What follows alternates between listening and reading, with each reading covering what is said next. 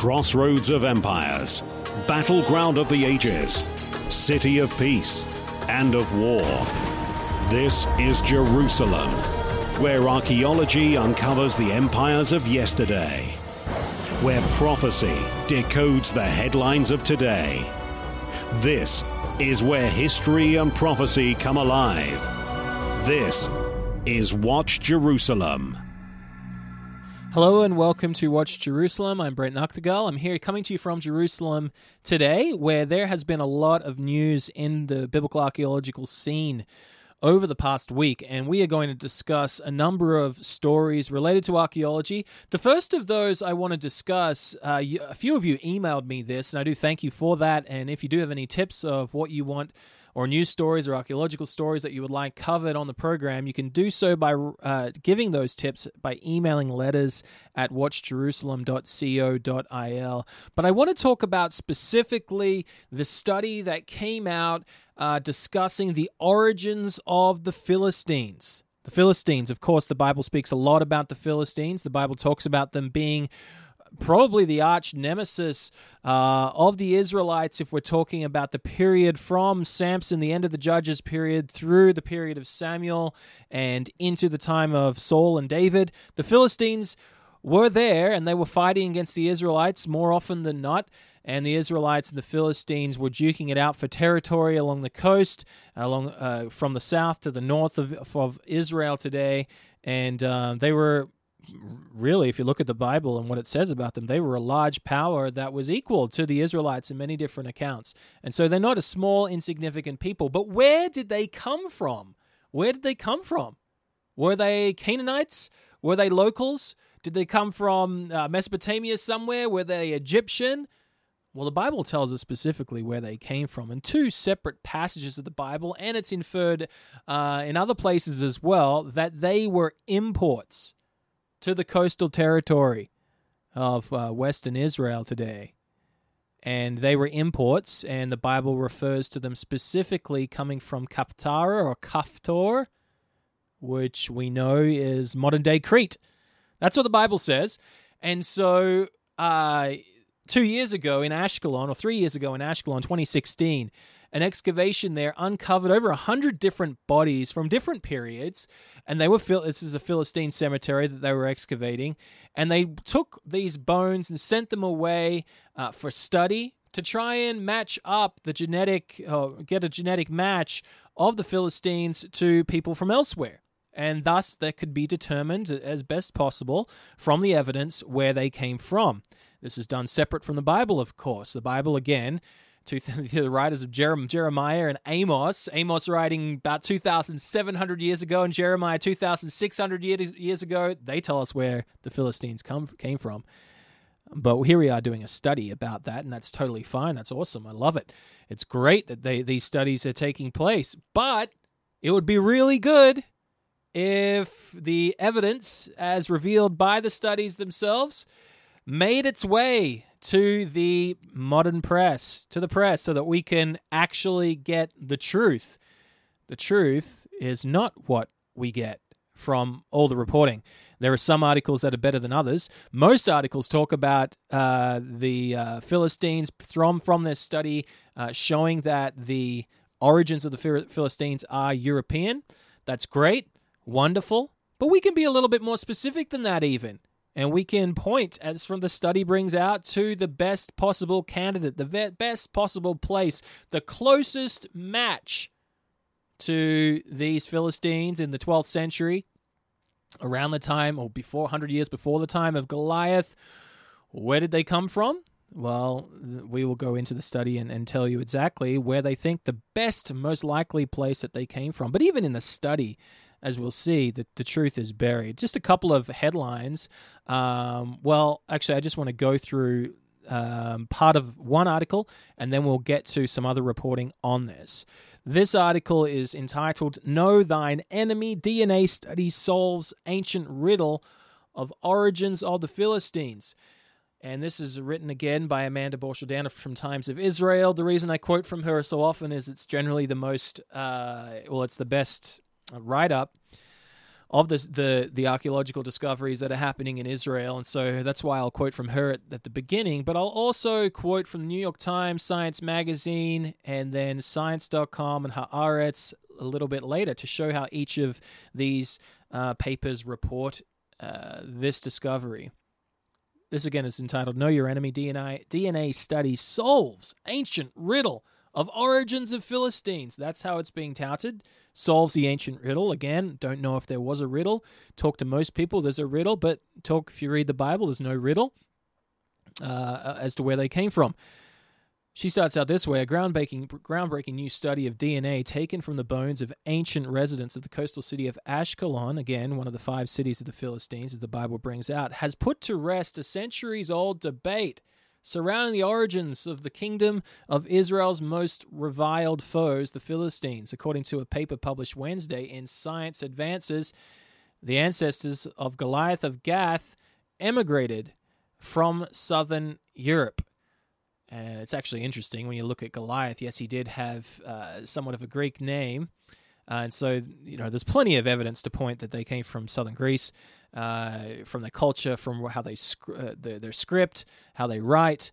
Um, but Goliath himself might not have been, uh, because uh, there looks to be uh, the fact that he was a giant might have been uh, from a local population that he was then fighting on behalf of the Philistines. Anyhow, uh, continuing here, it says In ancient DNA sheds light on the genetic origins of early Iron Age Philistines. That's the name of the paper. And I'll leave a link to this article and the paper itself if you want to go into it also in the show notes of today's program. An inter- interdisciplinary team of scholars from the Max Planck Institute for the Science of Human History and the Leon Levy Expedition Ashkelon proves that coinciding with the arrival of the Philistines in Ashkelon in the 12th century BCE, there was an influx influx of southern European genetic material in the local population.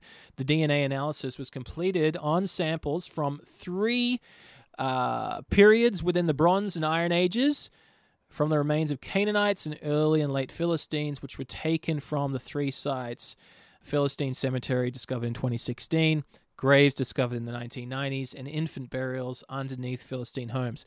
So they've got these 10 different samples, and uh, three of them are from the earlier period, three of them are from the late Bronze. So we're talking about the time of the Judges. Um, and a little bit before then, they the gap gap is actually from the middle bronze to the late bronze. So you're talking about this period after Abraham's time uh, into the late Bronze Age, Joshua's time. That's what uh, they've got some studies and and what reve- and some samples from that period. And what that revealed it is that there wasn't much European at all influence in the people's genetic code at that point. We couldn't. They matched more to the Iranian area, uh, much more to the Anatolian Peninsula, it's up by Turkey. So the earlier time period, before the Philistines really become active in the biblical story, the Bible does mention them before, but we're not, we won't discuss that today and the reasons why it probably does. I want to stick to the main thrust of the Philistine narrative as it's brought out in the Bible. That takes place in what we would call the Iron Age, Iron One. And so you had three samples uh, from the Middle Bronze to Late Bronze and then four samples from the late Bronze Age to the Iron Age, Iron One, and so they are from that uh, right around this changeover of culture. So just let's just say 1200, 1200 uh, BCE is this second group of bones that were excavated, uh, and then the third group are from Iron 2A, so just after David's time, just after David's time, Solomon's time, maybe a little bit thereafter as well. So 1000 to 900. BC, around there. So you've got three different samples of these people that lived here in the Philistine uh, coast in Ashkelon from the space of, let's say, about 800 years. And so what did it bring out? The first group that were there that they studied, again, from Iran, Iranian areas, uh, they were probably local Canaanites, and they're from the territory of, of uh, uh the Hittites, and Anatolian Peninsula. So they came down there at some point. And then you have this second group, and that's where you have this Philistine, uh, this European influence, as we'll cover. And that took place around 1200, or we see them now in these four samples from around 1200 BCE. And again, this is when the Bible starts to really talk about them. And then the last uh, section well, these last three samples, I guess it is, uh, from the ra- around the time of King Solomon's time, they find that the European influence there it's still evident, but there has been it looks like a lot of um, intermarriage and and uh, with the local population that was there before. So you have a mix of the Iranian, Anatolian, European, uh, to the point that those people that did come, obviously migrated with this new genetic code, were not necessarily bred out. They continued to live there, but the genetic material related to the Europeans became less and less because there was no more uh, migration. It's not like more Philistines came to join this territory later on from southern Europe. And so, again, this is really great, an awesome study.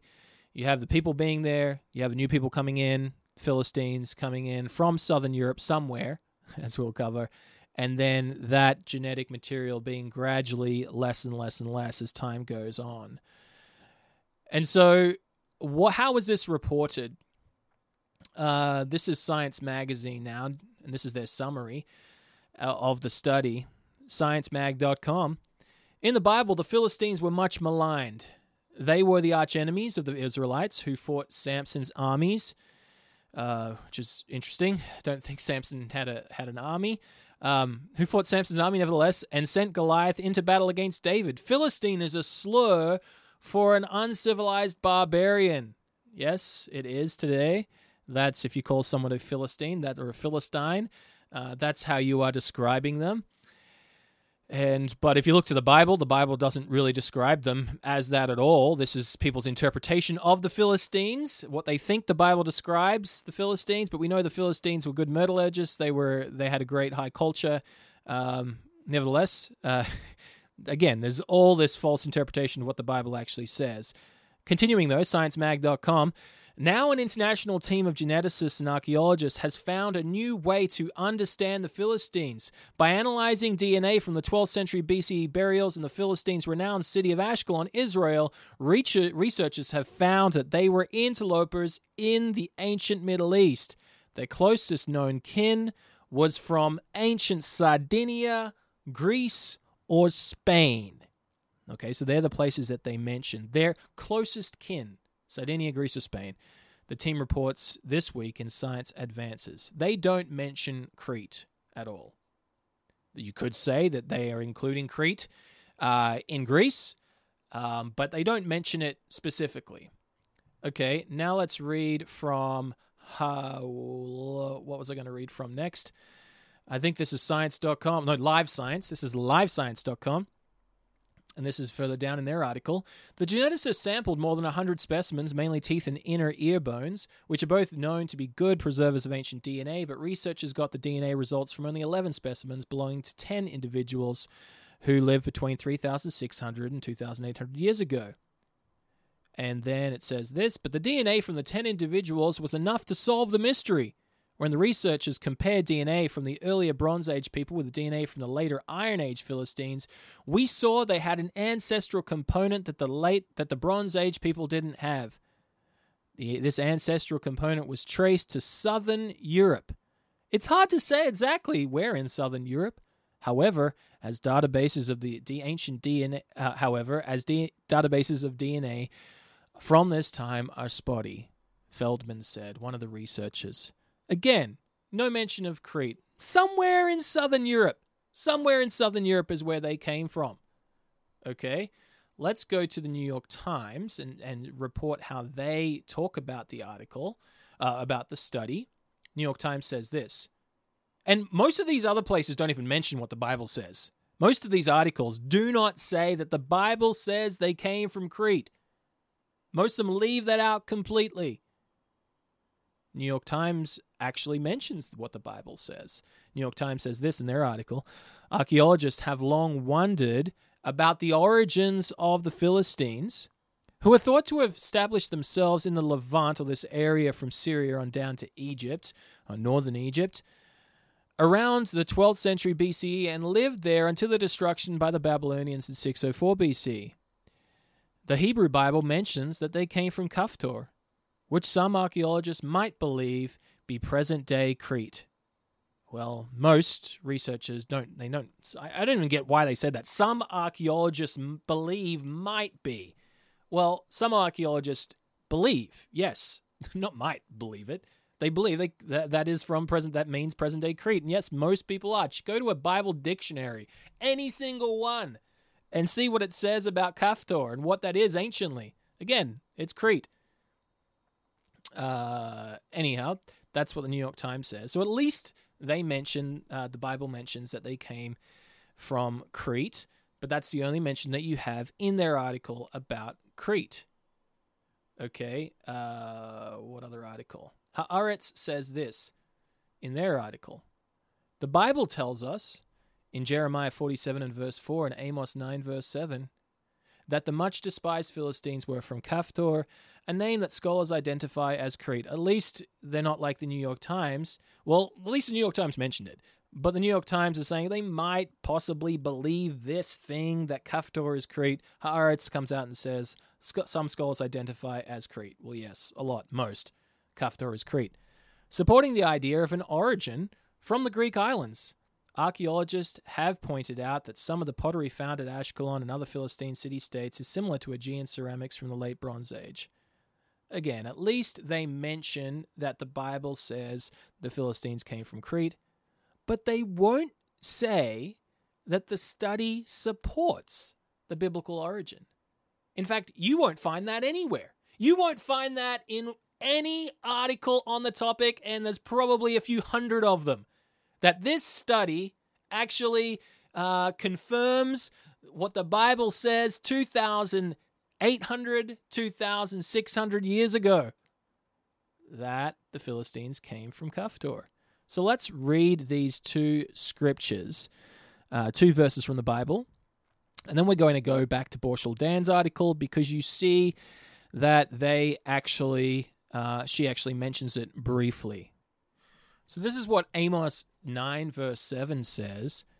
And Amos, again, this is um, the last chapter here, written sometime probably around 750.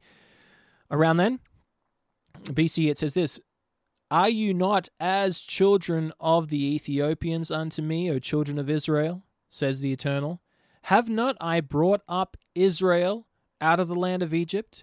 That's where you were from temporarily, Egypt, but I brought you there, and the Philistines from Kaftor. And so, again, this is what the Bible says 2,750 years ago, Philistines were brought up by God from Kaftor to the coast of Israel. Let's go to the other scripture now, Jeremiah chapter 47 and verse 4.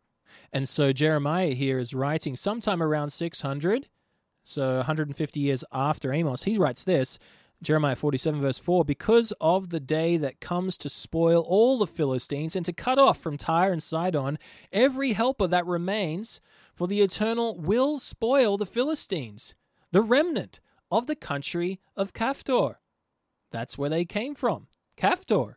And so we have two references in the Bible this ancient historical document that is saying that they're from Crete. Okay, let's go back to Borschel Dan's article. She says this with the new DNA study, researchers are getting ever closer to empirically pinpointing the Philistines' exact location, but require more ancient DNA samples from the Aegean to provide a precise location. And so they're trying to match it, and this is understandable. I mean, there's not this is not like uh, set in stone at this point. They've only got a few samples of people from this period, and they're trying to uh, in the southern um, southern Mediterranean or elsewhere, and they're trying to match up. Well, which one's closest? Which one's closest? Everyone's reporting it's just Southern Europe. Then she writes this cautious not to overreach from the study's general impressions, Master said that there are, quote, better matches from Crete, end quote, emphasizing that until there are more specific samples available, at the moment we cannot prove the specific locations where they came. And so here we have nestled in this article the fact that one of the leaders of this study and the excavator now, Daniel Master, who who is who does believe in the Bible, um, he he actually comes out and says we've got the best match, the best match of all the DNA that we can find in Europe for these people of the Philistines is from Crete. That's what he just said. None of the none of the other articles actually mention that. let's go to the actual study itself. So I printed out the PDF of this uh, extremely dry study, as they are, and so be it, they need to be that way. And nestled inside the study on page uh, 6 of 10, it's only small, so you can read through this as well. And at this point, it's talking about the those four samples that are in question related to this period of when we see the the southern Mediterranean influence begin uh, in in in these people from the Philistine uh, Philistine coast. And I don't pretend to understand this uh, 100%, all these different details, but basically they're trying to find the best possible match. And what did they say? Of the 51 tested models, we find four plausible ones. The best supported one infers that this Ashkelon sample, the Ashkelon samples from the from the Iron Age, around uh, derives around 43% of ancestry from the Greek Bronze Age, Crete, Odriga, BA. And so it's saying that the closest other sample that they have in the world, talking about relatives of the Philistines, comes from Crete. comes from Crete. It's it's not somewhere vague in southern Europe. It's not some. It's not Italy. It's not Spain. It's not uh, I don't know somewhere around the Adriatic. It's not Turkey. It's not Cyprus even. It's not Malta. The best possible match we have at this point is from Crete. Crete. Now there's your headline for your story. There's your headline for the reporting the fact that you could report that you know the Philistines are Europeans or Greek or something like that that's vague and wishy-washy. We already knew that. Everyone already knew that. Look at the culture. We know they're they're not Canaanites. Then we know they're imports. The very specific thing that this proved, this study, is about the closest match we have to the Philistines from the Iron Age comes from Crete, from exactly what the Bible said 2,800 years ago, and nobody is running that in their story. Fine, don't headline your story. Uh, DNA study proves Bible correct. Don't do that. But at least it deserves a mention. At least somewhere in your article New York Times, Live Science, Science Magazine, National Geographic, Times of Israel Surely somebody, Haaretz, surely somebody should write that sentence. Daniel Master, he kind of alluded to it in a quote in Times of Israel, but it's in the study. If they read the study, and even the scientists uh, that are that are writing that are writing the study, how about you come out with that? Yes, they're from Southern Europe, but the best possible mat- mat- match we have for the people eh, of the Philistines from this period are from Crete. And what would you know? That's exactly what the Bible recorded. And so, has an ancient riddle been solved? Or was there an ancient riddle ever? The Bible, again, was very clear on where these people were from. This DNA sample and this study has proven it, and yet you're not going to read that. You're not going to read about it or hear about that uh, anywhere else, probably, than, than this program. I mean, this type of reporting isn't new at all.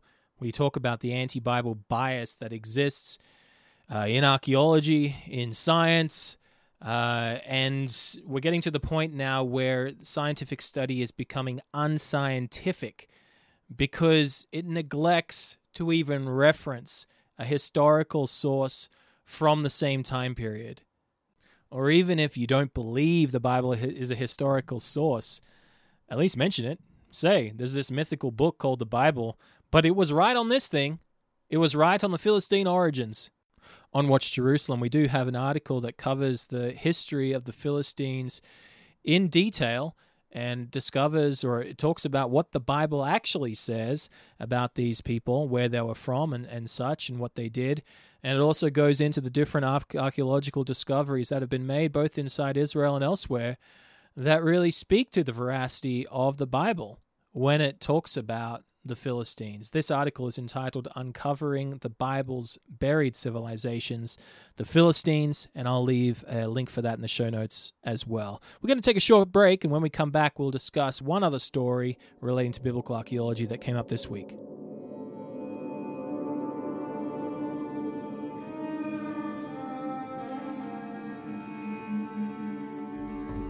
This is Watch Jerusalem, where history and prophecy come alive. Thank you for listening. Welcome back to Watch Jerusalem. For the second part of today's show, I just want to detail a recent study reporting on a discovery that was made off the coast of well on the coast of Israel at an excavation site just south of Haifa uh, this is Tel Shikmona, and this was excavated in an area uh, back in the 1960s and 70s. And yet, this information or the material that was excavated has been restudied. And what they have discovered very recently, in this article I'm going to quote is from July 1st, 2019 they've discovered that this tell or this ancient city, which was small, but it was kind of like a fortress on the coast where ships couldn't really get to, and they didn't really know the reason for it, was an ancient dye facility. Dye for the purple dye, the purple dye that was used inside the tabernacle on the curtains and the priest garments, uh, inside the the the uh, temple eventually, the main curtain that would separate the Holy of Holies from the holy place. This word for purple and this purple dye that is used in the Bible is mentioned 39 times. And so this was a, a, a color that was necessary uh, for the temple function and the tabernacle function. It's also used in, in the Song of Songs as well to describe uh, the beautiful way that um, Solomon is describing his wife. And so this is a, a color that is used throughout the Bible. And until this time period, we haven't found a mass production facility for this purple dye. Of course, the Phoenician people that occupied this territory, that lived here during the time of Solomon, and before and after, they lived on this coast from Tyre, Sidon, and down to this this area of Haifa. Um, they are synonymous with uh, this purple dye, exporting it everywhere across the empire. And yet, up until this time, from from at least the period of the Bible, we haven't found a purple dye facility. And yet we have now. This article is entitled 3,000 Year Old Purple Dye Industry Revealed Near Haifa. And it's from the Jewish Press, press written by David Israel. And I'll quote it uh, at length here says this archaeological findings uncovered in the 1960s and 70s have recently revealed a wonderful secret.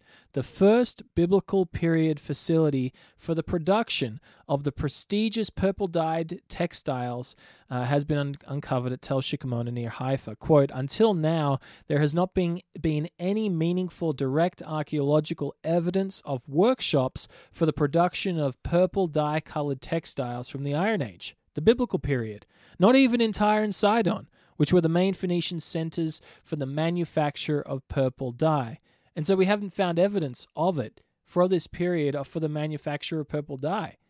And yet now they have, and this tiny little tell that's about an acre uh, in size, basically a fortress on the edge of the coast, where nobody really knew why what it was doing there because no boats could get to it. What was the point? It was so small now that Gilboa and and Shalvi, they have been uh, they the the people that are doing this studies, have been granted access to Do- Dr. Elga- Elgavish's finds. That was the original excavator. The secret of Shikmona may at last begin to reveal itself. The two researchers explained that two phenomena are immediately apparent from the hundreds of pottery items and shards waiting on the shelves of the archives. First, that the wealth of findings is associated with Phoenician culture including an unusual number of vessels imported from overseas.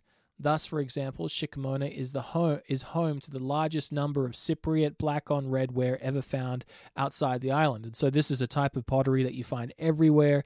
Uh, it's red and it's got black uh, markings on it. It's from Cyprus, Cypriot ware. And at this tell, you have the largest amount of that that has been ever found from elsewhere outside Cyprus. And so you know that they were trading um, with the Cypriots, or the Cypriots were actually here at this location. Then the second thing that they, second phenomenon they say is even more amazing the largest collection of ceramic vats found anywhere in the world from the first millennium BCE that still preserve purple dye coloring of various shades. So they found these vats that have still got the purple shade inside them, knowing that they were used in the production of this purple dye. Some of these have already been analyzed in the past, it says, which indeed revealed that the pigments absorbed in the clay were genuine sea snail pigments, the scope of, of which uh, the scope of the phenomenon, however, had not been realized then. And it says currently a new chemical examination of the dozens of vats is being undertaken by Dr. Naamas Sukenik uh, curator of the organic materials in the uh, Israel Antiquities Authority, in cooperation with people from Bar-Ilan University, it proved that on all the items, the stain are indeed true purple coloring extra- extracted from marine snails. So this is the reason why they found this tell uh, or this fortress on the coast is because it's these marine snails that produce the purple dye that was used throughout the Bible and the ancient world. Quote, it is rare to find shards from this period featuring purple dye. Such items have been found in other sites along Israel's northern coast, such as Dors uh, and Akko, but in small numbers. Yet at Shikmona, there are almost 30 vessels of this type. This is very unusual. And then it says, in addition to the production of dye, dozens of spindle whorls and loom weights were also found, testifying to the manufacture of wool and textiles that were dyed on the site. And so this is quite interesting. Here we've got a place that was in use. This article talks about it being in use for about, I think, about 800 years, or maybe a bit less than that. But overlapping or inside, including the period that it's in use, is the biblical period, is the period of the construction of Solomon's temple, is the period in which we know purple dye was being used heavily. And here they've found, to this day, the only factory, basically, ancient factory for purple dye in the ancient world, and it's just off the north coast of Israel. And so you can't help but wonder was the purple dye that was used in Solomon's temple uh, created, manufactured here at Shikmona, just south of Tel Aviv? Well, indeed, it, it makes sense that it would be. Uh, we know that Solomon wanted, well, asked specifically for the Phoenicians, for somebody that knew how to use this uh, purple dye. It says this, uh, continuing on in this article. Thanks to the latest insights, the researchers can now cast new light on the importance of Shikmona. This isolated site was not a village or a settlement at all, but rather a fortified factory for the production of purple dye and the dyeing, te- dyeing of textiles and wool. Its location on a rocky coast with no convenient anchorage now becomes logical. Such an environment would provide the ideal habitat for the murex snails, which could be harvested in the tens and thousands. And so they're there to this day, just off the coast here from this fortress. They found them there. Um, uh, uh, oh, they've they've known that they've been they were there. Uh, the conspicuous Phoenician material culture revealed at the site also makes sense now. The residents, or rather employees, had an affinity to the culture and inform- in informational world of the, of the Phoenicians, who held the secrets of the manufacture of purple dye. Purple dye cloth be- formed the backbone of trading networks, explaining the presence at the at the site of the abundant Cypriot pottery that was transferred through these contacts. Quote, no, to date, no center for the production of purple dye has been found in Iron Age or Biblical period Phoenicia, the research concluded. We know that there were production sites in Tyre and Sidon and other sites in Lebanon, and uh, and thousands of murex snails have, shells have been found there, but it seems that most of them are from the classical period. And so we do find production facilities uh, northwards at Tyre and Sidon, but nothing from the biblical period, except here in this location. And so I think there's just a wonderful connection to the biblical text here, talking about the history of the Bible and, and how uh, purple was used. Again, 30 to- 39 times it's mentioned uh, in the Tanakh, and it is there on it's uh, in it's it's mentioned in the book of Judges, book of Esther, book of Ezekiel, Song of Solomon, as I was talking about, Proverbs describing the virtuous woman in Proverbs 31. And then it's everywhere in the book of Exodus and Numbers and Chronicles in reference to the tabernacle. People talk about King Solomon's mines. Where did he get the materials to build the fantastic temple? And here we have the discovery of another element of the construction of Solomon's temple. Again, we don't know for sure that this location was used in the in the in the in the uh, was used to produce the dye for Solomon's temple, but it's the the only one that we've found so far in the ancient world from this time period, and it's close. It's close, just south of Haifa in the north of Israel, and so it makes sense that this was the location from which the dye for Solomon's temple and the the priestly garments and also the the, the curtain and other things um, were were uh, were derived from. This is what Second Chronicles chapter two says. Uh, the first few verses, verse two and uh, verse three and four. Then Solomon sent word to King Hiram of Tyre. So this is the Phoenician king, and he's sending a message to him, and this is what he says. Do for me as you did for my father David when you sent him cedars to build himself a house to live in. Again, they're uh, famous for the cedars of Lebanon. Help bring me some cedars, please, to help me to build a temple for God, and also for he, was going to build uh, his own place. Uh, and then it says this, verse 7 Send me therefore a craftsman who is skilled in engraving work, to work with gold and silver and bronze and iron, purple, crimson, and blue yarn. So he asked for not only for the dye itself, but for somebody to come and help him, somebody that knew how to work with this color, to work with the cloth. And it says this this is the response from King Hiram of Tyre. Uh, who is who was Phoenicia, the Phoenician king that lived in this area. Verse eleven. Then King Hiram of Tyre wrote a letter in reply to Solomon, because the Eternal loves His people and He has set you. Uh, has set you over them as king, and Hiram added, "Blessed be the eternal, eternal, the God of Israel, who made heavens and earth. He has given David, King David, a wise son with insight and understanding, who will build a temple for the eternal and a royal palace for himself, I am now sending you Hiram, Huram Abi, a skilled man endowed with creativity. I think I'm reading from the Berean uh, copy of the Bible, a translation of the Bible in English.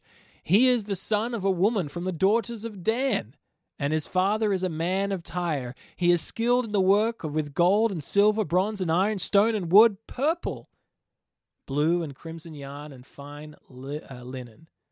And so he, they actually sent a man uh, who was uh, of the daughters of Dan, meaning there was somebody from Tyre that married the daughters of Dan. Dan, of course, living in the north of Israel, right next to Phoenicia, their tribal lands that they took uh, three or four hundred years earlier than this. And now you've got the construction of the temple. God wants uh, purple in it. And so, where are we going to get this purple dye from? Makes sense, just north of Phoenicia, and send somebody down that knows how to use it. And so, the king of Tyre did so.